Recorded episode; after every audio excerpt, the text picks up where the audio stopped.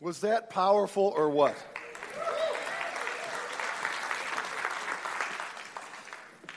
But is it true? And we just sang, I'll shout from the rooftops, God, that I am yours. But are we really? Is it true? How do we know that? How can we make that kind of claim? How can we sing that kind of song with, with such boldness and confidence and such energy and enthusiasm? Well, the reason is because the Bible, God's holy word, has declared that truth to us. That through our faith in Jesus Christ, who died on the cross 2,000 years again, our lives, our eternity has been radically changed forever. And no longer do we have a religious relationship with God now. We have a personal relationship with God through our faith in Jesus Christ.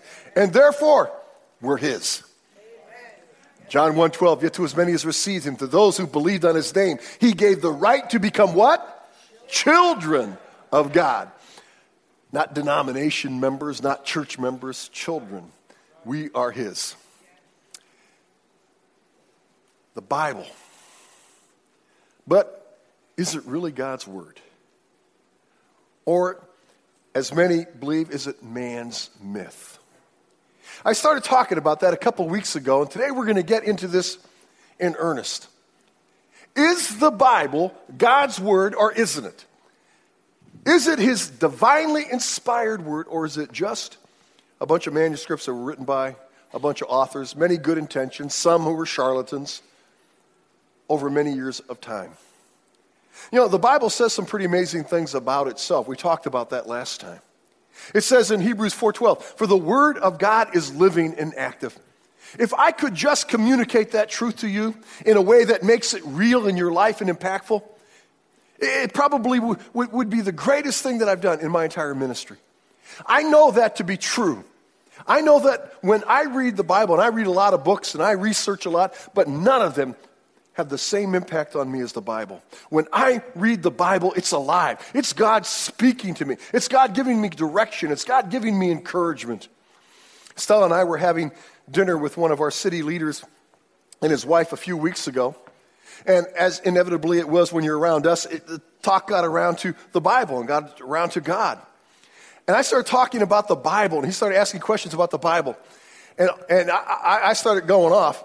And after a while, he just, he just said, Stop. He said, he said, I just saw you switch into a gear that I've never seen before. When you started talking about the Bible, he said, You, you came alive. You, you were someplace else. And that's because I believe with all my heart that's true. Of itself, the Bible also declares that it is alive, it's powerful, because 2 Timothy 3:16 it is God breathed. In other words, it's the inspired word of God. It wasn't that a bunch of authors just wrote some manuscripts.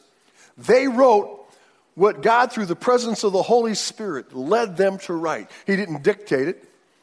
He allowed them creativity and in their literary form and, and penning their own words. But God inspired the thoughts of His holy word, the Bible. We saw also last time that America's still in tune with that idea. A 2013, just this year, this isn't ancient history here, Barna, a, a group like Gallup and, and like Pew Foundation, Barna did a poll of Americans to find out what they thought about the Bible today. And we saw that 88% of Americans own a Bible. And that 80% of them are in agreement with those two verses that we just saw that it is a sacred book. It's just not another book, it is a sacred book. 61% say that they wish they read the Bible more. Maybe you're part of that 61%, and all you got to do is open it up. We also saw from the same poll that 77% of Americans believe that America is in a moral decay, a state of moral decay. 25% blame that on corporate greed and, and corruption. 29% blame that on the media and, and the, the unholy and the, the immoral influence of the media in our life. But 32% declared that the reason America is in moral decay is because we don't read the Bible like we used to read the Bible. That's pretty strong. Now, in this series, I want to remind you that I am not going to be able to prove beyond a shadow of a doubt that the Bible is the holy word of God. Not going to be able to do it. Why? Because God has not given us those tools. See, because uh, Hebrews 11:6 says that without faith it's impossible to please God. God is omnipotent, he's omniscient. He could have readily made it that he proved himself beyond a shadow of a doubt, that he proved that the Bible was his inspired word beyond a shadow of a doubt. God could have proved all of that. But then what value would there have been in that? We'd have just been a bunch of cookie cutter people. See, God has given every man, every woman who has ever lived the choice of free will. He has given every person the free choice to either embrace him or reject him, to believe in his word or to reject his word. And because he's given us free will, we cannot prove beyond a shadow of a doubt his existence, nor can we prove that the Bible is his divinely inspired word. However, what we do hope to accomplish during this particular series is to demonstrate to you that for those of us who believe that the Bible is active and living and alive and that it is God breathed, we do not base that faith on blind faith. We don't just put our hands over our eyes and say, I don't care what everyone else is saying, I'm going to believe it just because I'm going to believe it. The truth of the matter is, although we can't prove it absolutely certain, there is so much evidence that supports the Bible's claims about what it says about itself. And that's the fun we're going to have. That's the journey we're going to take. Over the next couple weeks, we're going to use an acrostic that says MAPS. And that stands for manuscripts, archaeology, prophecy, and supplemental information. Those are the different areas we're going to look at to demonstrate the fact that we are not exercising blind faith when we put our belief and faith in the Bible as God's holy word. Today, we're going to start with that first one, manuscripts. Now, I want to forewarn you, so please listen to what I'm about to say. This is going to be the most academic of all the sessions we're going to have together. You're going to have to put your, your uh, intellect hat on. This is going to be kind of like going back to school a little bit, but I'm going to show you the importance of it in just a minute. Now we're going to get on to the other things in weeks to come, and you're going to go, wow, ooh, cool, didn't know that. But you've got to have this foundation today, okay? Manuscripts of the Bible as a manuscript, people say it's ancient, it's unreliable. Therefore, they attack it many ways. Let's go with the ancient idea. Is the Bible ancient? Of course it is. Do you understand that the Bible is not just a, a, continuous book that, that was written by one person? It's a collection of 66 ancient manuscripts written by 40 some different authors that span a period of 1,500 years. The latest book that we have was written in about 90 AD. Therefore, it's about 1923 years ago. I would categorize that as ancient, wouldn't you? Now, because it's ancient, it comes under a lot of criticism. A lot of questions. People will say, since we have no original manuscripts, how can we. Be? You say, wait a minute, Pastor. Stop, stop a minute. What do you mean we have no original manuscripts?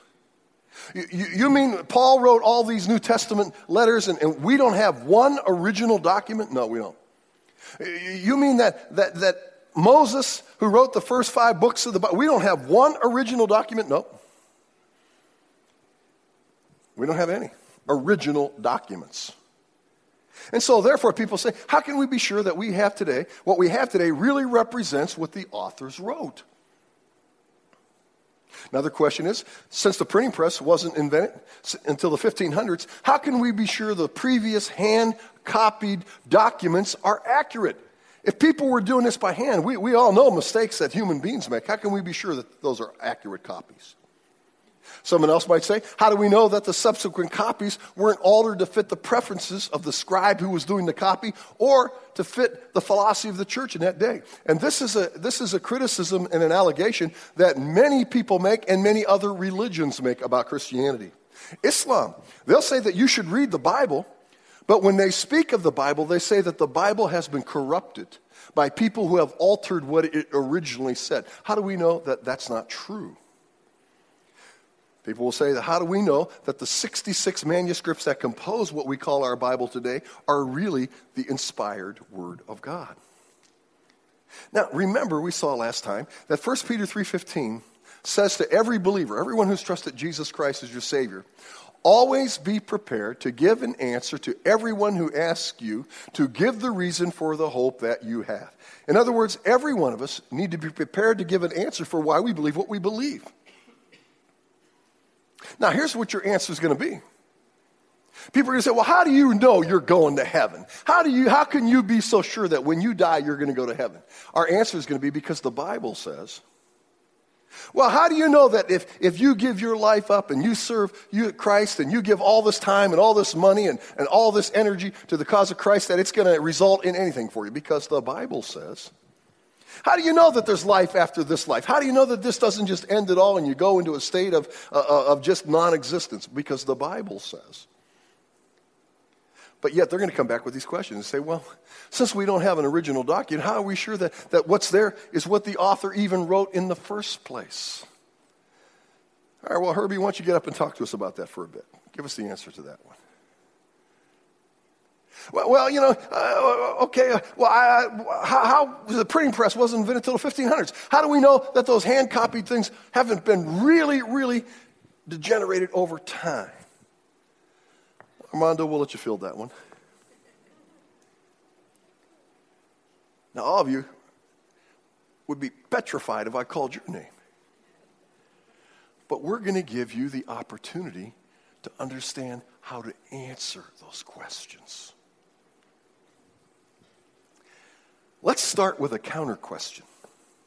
How do we know that any ancient document is accurate?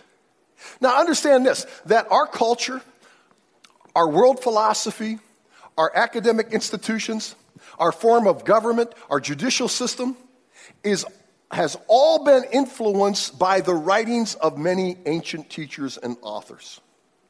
People like you ever hear of a guy named Homer who wrote a little collection called the Iliad and the Odyssey? Anybody hear of that?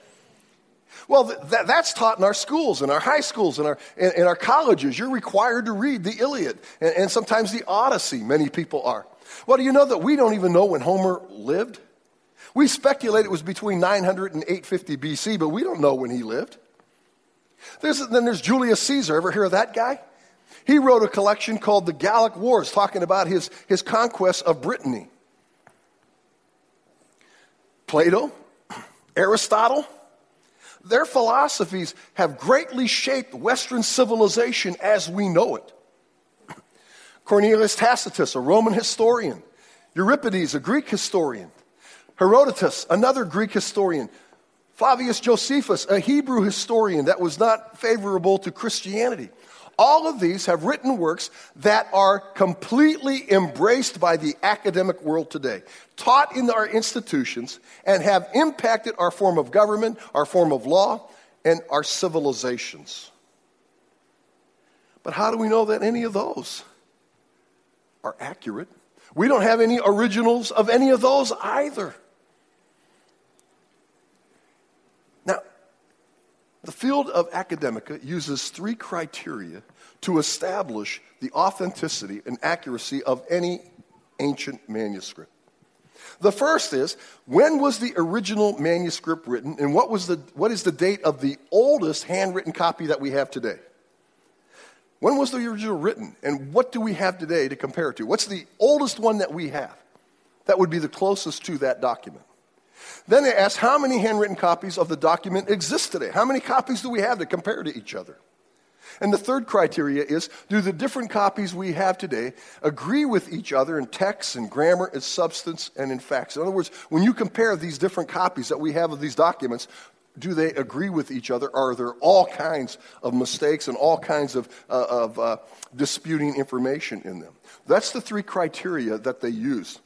And that's the criteria they use to establish the works of Plato and Aristotle and Julius Caesar and Homer and the, why they embrace them and accept them and teach them and have allowed them to impact our lives and civilization. Now, let's look at some of them. Homer, the Iliad, again, we're suspecting that that was written somewhere around 900 BC.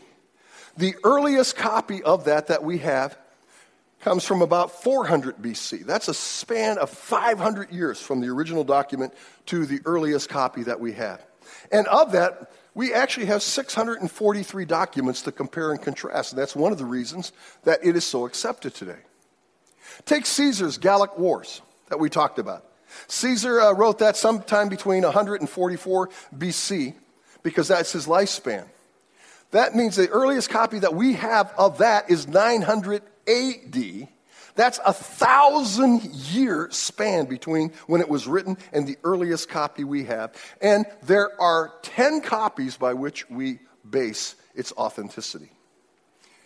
Plato, 427 to 347 BC. The earliest copy we have of his writings is 900 AD. That's 1200 years span between the original writing and the earliest copy that we have. And we have seven copies by which to authenticate what he wrote. Aristotle, 480 to 425 BC. The earliest copy we have is 1180. That's 1400 years between the time it was originally done to the earliest copy we have, and we have 49 copies to compare and contrast and, and ascertain its authenticity.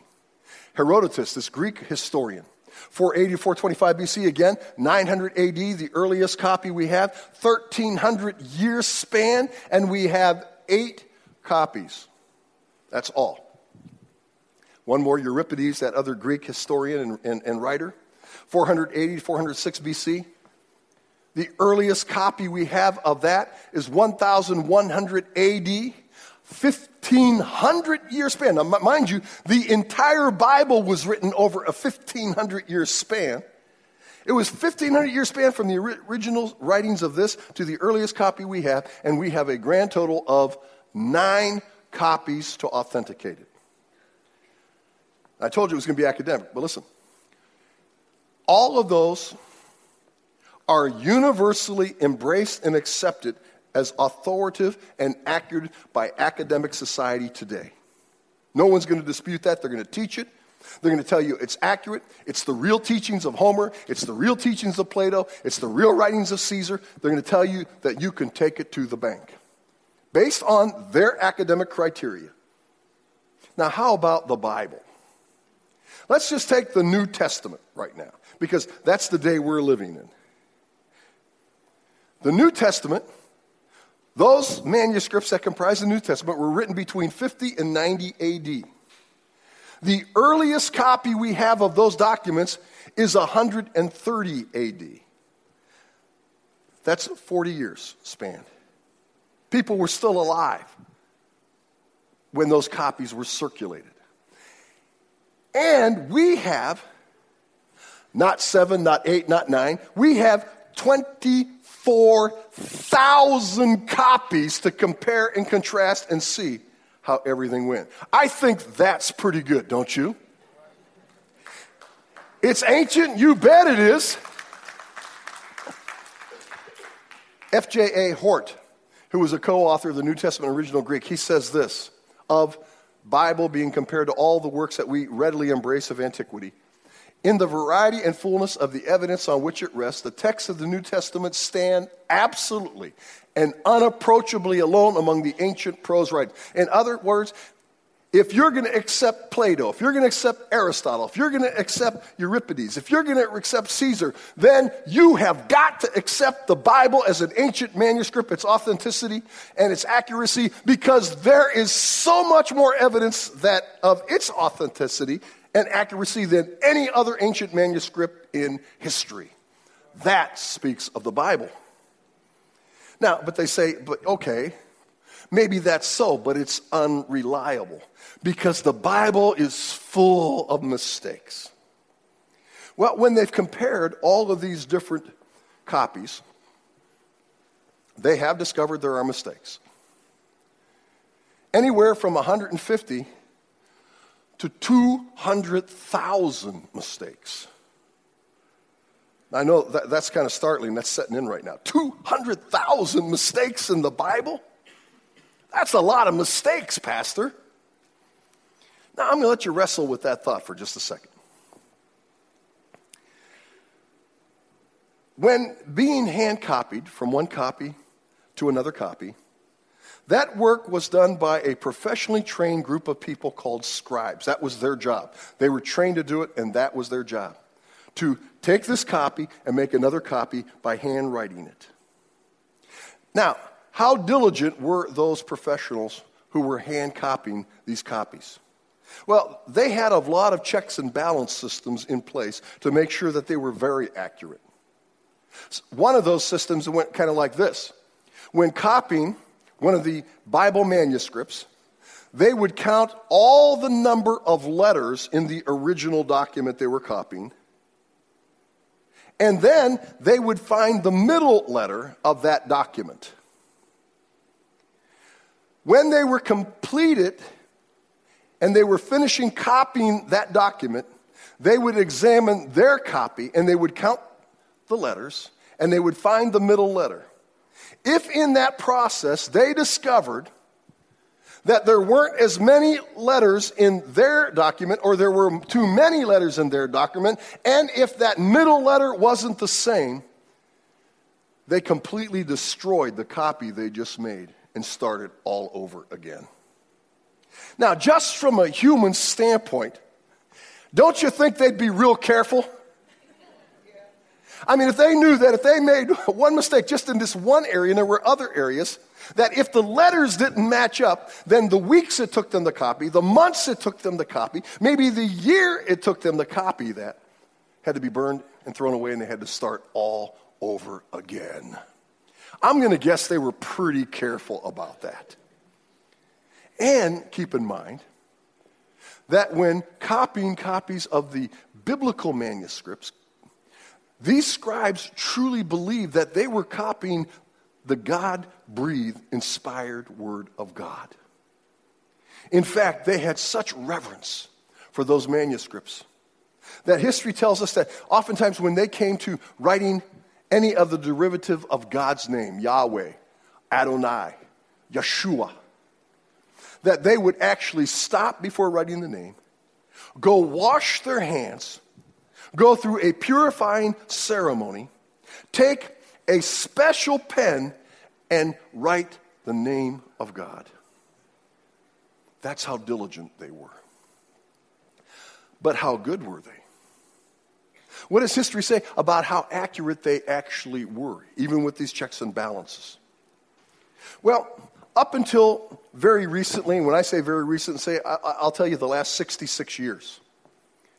The earliest copy that we had of the Old Testament portion of the Bible dated back to 826 AD. That's the earliest copy we had, even though the Old Testament was written BC. That's 800 years after the life of Jesus. That's the earliest copy we had. However, in 1947, all of that changed. In 1947,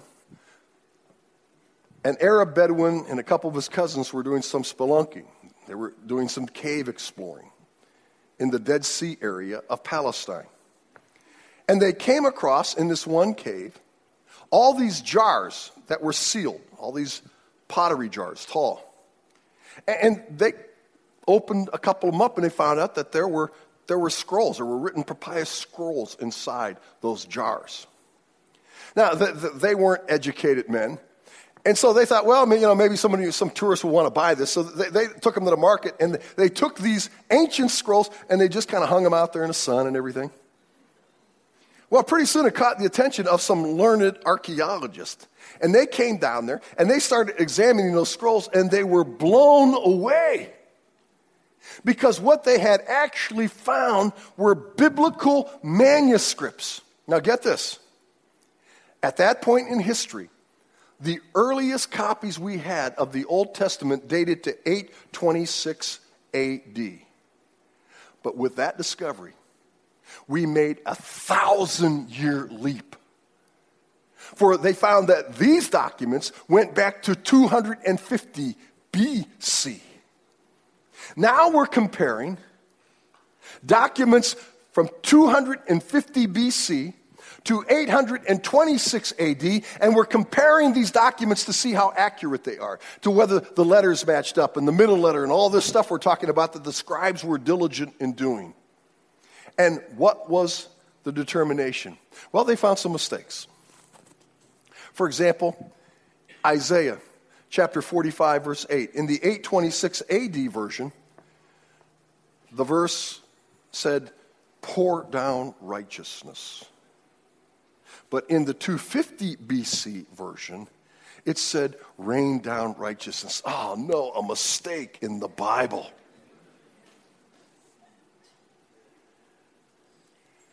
That's a mistake. That, that's one of the 150 to 200,000 mistakes. Now, I ask you, does that change your understanding of that passage? I mean, is it so confusing that one says pour down righteousness, the other one says rain down right? We don't get, oh no, we can't depend on the Bible. There's mistakes in the Bible. Listen to this. When all this comparison was done, what we've discovered over a long period of time, very careful analysis, of these ancient manuscripts is that the Old Testament has a 95% agreement with over 14,000 copies. The New Testament has a 99.5% agreement among some 20 plus thousand documents. The majority of the mistakes that critics claim are nothing more than what we would call today as simple typos. Maybe world spelled W R L D instead of W O R L D.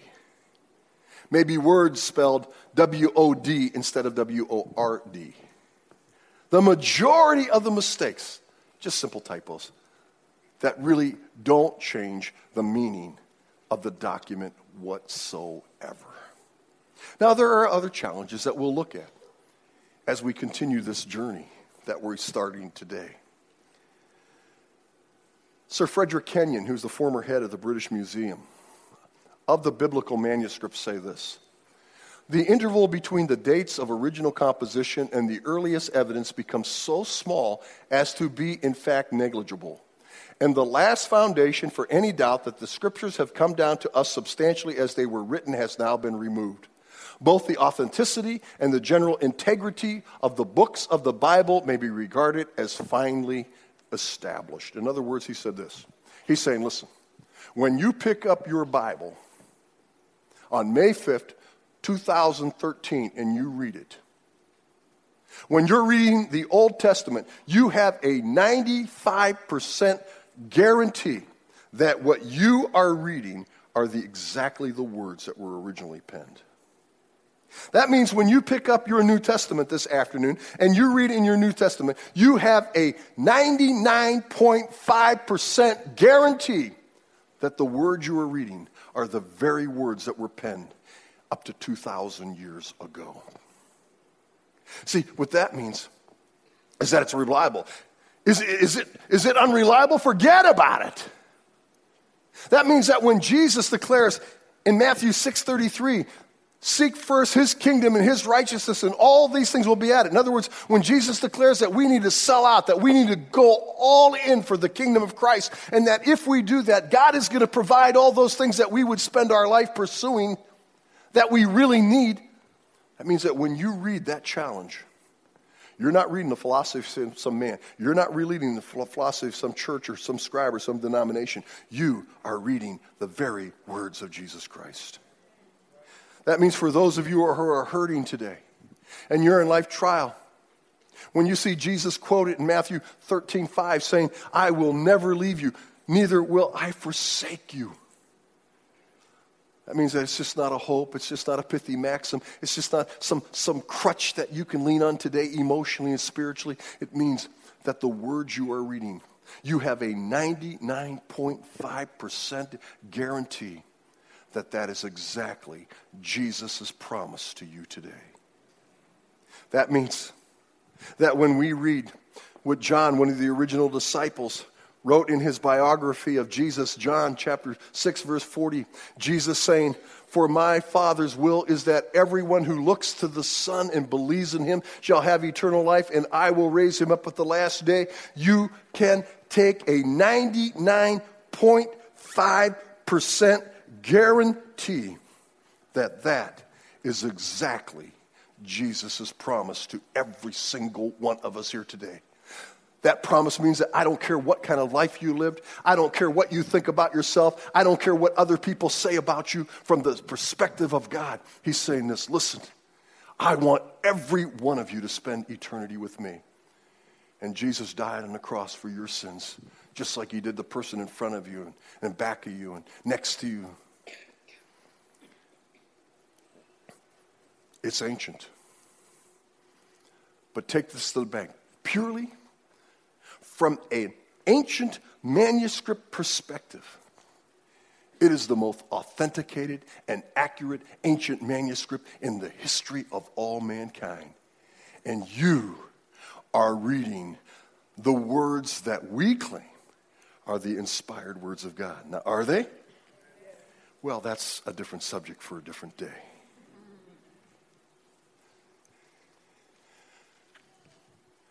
Right now, our deacons, our ushers are going to take their places.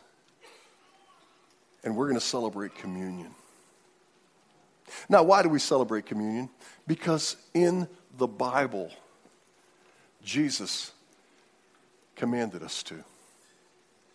He gathered with his disciples on the night of his betrayal, and he instituted this amazing ceremony that we call communion. And it has a purpose to it. It's just not a ceremony for fun. It's not a ceremony to, to quench our appetites, give us a little snack before we leave. It's got purpose to it. It's divinely inspired. It's divinely ordained. And it reminds us the truth that we just looked that God so loved the world that he gave his one and only Son, that whosoever will believe in him will never perish, but have eternal life.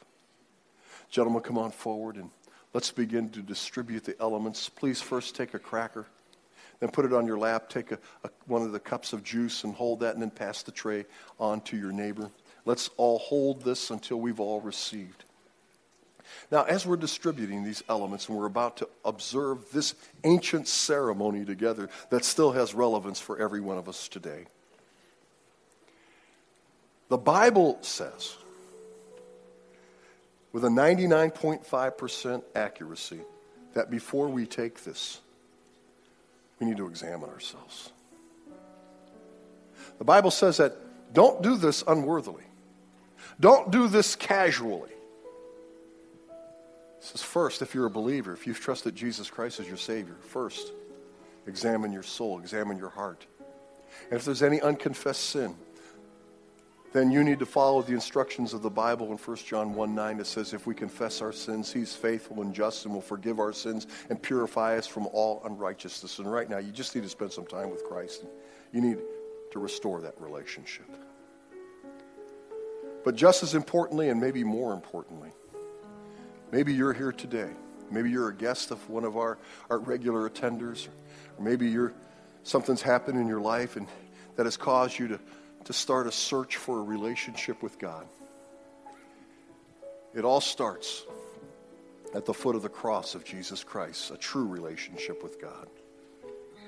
And you're here today, and maybe you're trying to do your best in life, and you're trying to live a good enough life that someday when you stand before God, you hope that He's going to be pleased and, and He's going to welcome you into His kingdom. Well, I'm so glad that you're here today because you're giving us an opportunity to be honest, lovingly honest with you, and tell you that that's not going to work. In fact, the Bible declares, with a 99.5% accuracy rate, in the book of Revelation, that God will never allow anything that is impure to enter his holy kingdom. And anyone who will be honest with me, as I'm honest about myself, if you'll be honest of yourself, you have to admit you're not impure. You've not got it all right. You've not done it right every time. You've not always treated people with love and compassion and sensitivity and mercy and grace. You've not always obeyed your parents. You've not always obeyed the voice of God. You've done things you shouldn't have done. You've thought things you shouldn't have thought. Now, because all of us are in that exact state, we can't go to heaven. And there's nothing we can do to change that state. We can't ever take it back, we can't undo it. But that's why God sent Jesus Christ. God sent Jesus Christ to undo what we can't undo. Jesus was a perfect sacrifice on the cross. And the reason Jesus gave his life was so that I don't have to die eternally, so that you don't have to die eternally. But it's not an automatic gift, it's a gift we have to receive. Ephesians 2 8 and 9 says, For by grace are you saved, listen to this now, through faith. It's not of yourself, it's the gift of God, not by works so that no one can boast. Right now, if you've never trusted Jesus Christ as your Savior, before we take this communion, God wants to give you that exact opportunity. And all you have to do to receive eternal forgiveness of every sin you've ever committed, of every sin you will ever commit in the future, all you have to do is to trust what God has told you to do. And He said this Romans chapter 10, verse 8 and 9 that if you'll confess with your mouth Jesus is Lord and believe in your heart God hath raised him from the dead, you'll be saved. For with the mouth confession is made unto salvation, and with the heart man believes unto righteousness. Right now, is God calling you to do that? You've never trusted him before. You've never asked him for the gift before. And right now, you sense that he's leading you to do exactly that. Then why don't you do it right now? Just ask Him. Humble yourself and pray. Maybe something like this God, I get it now. I'll never be good enough to enter heaven.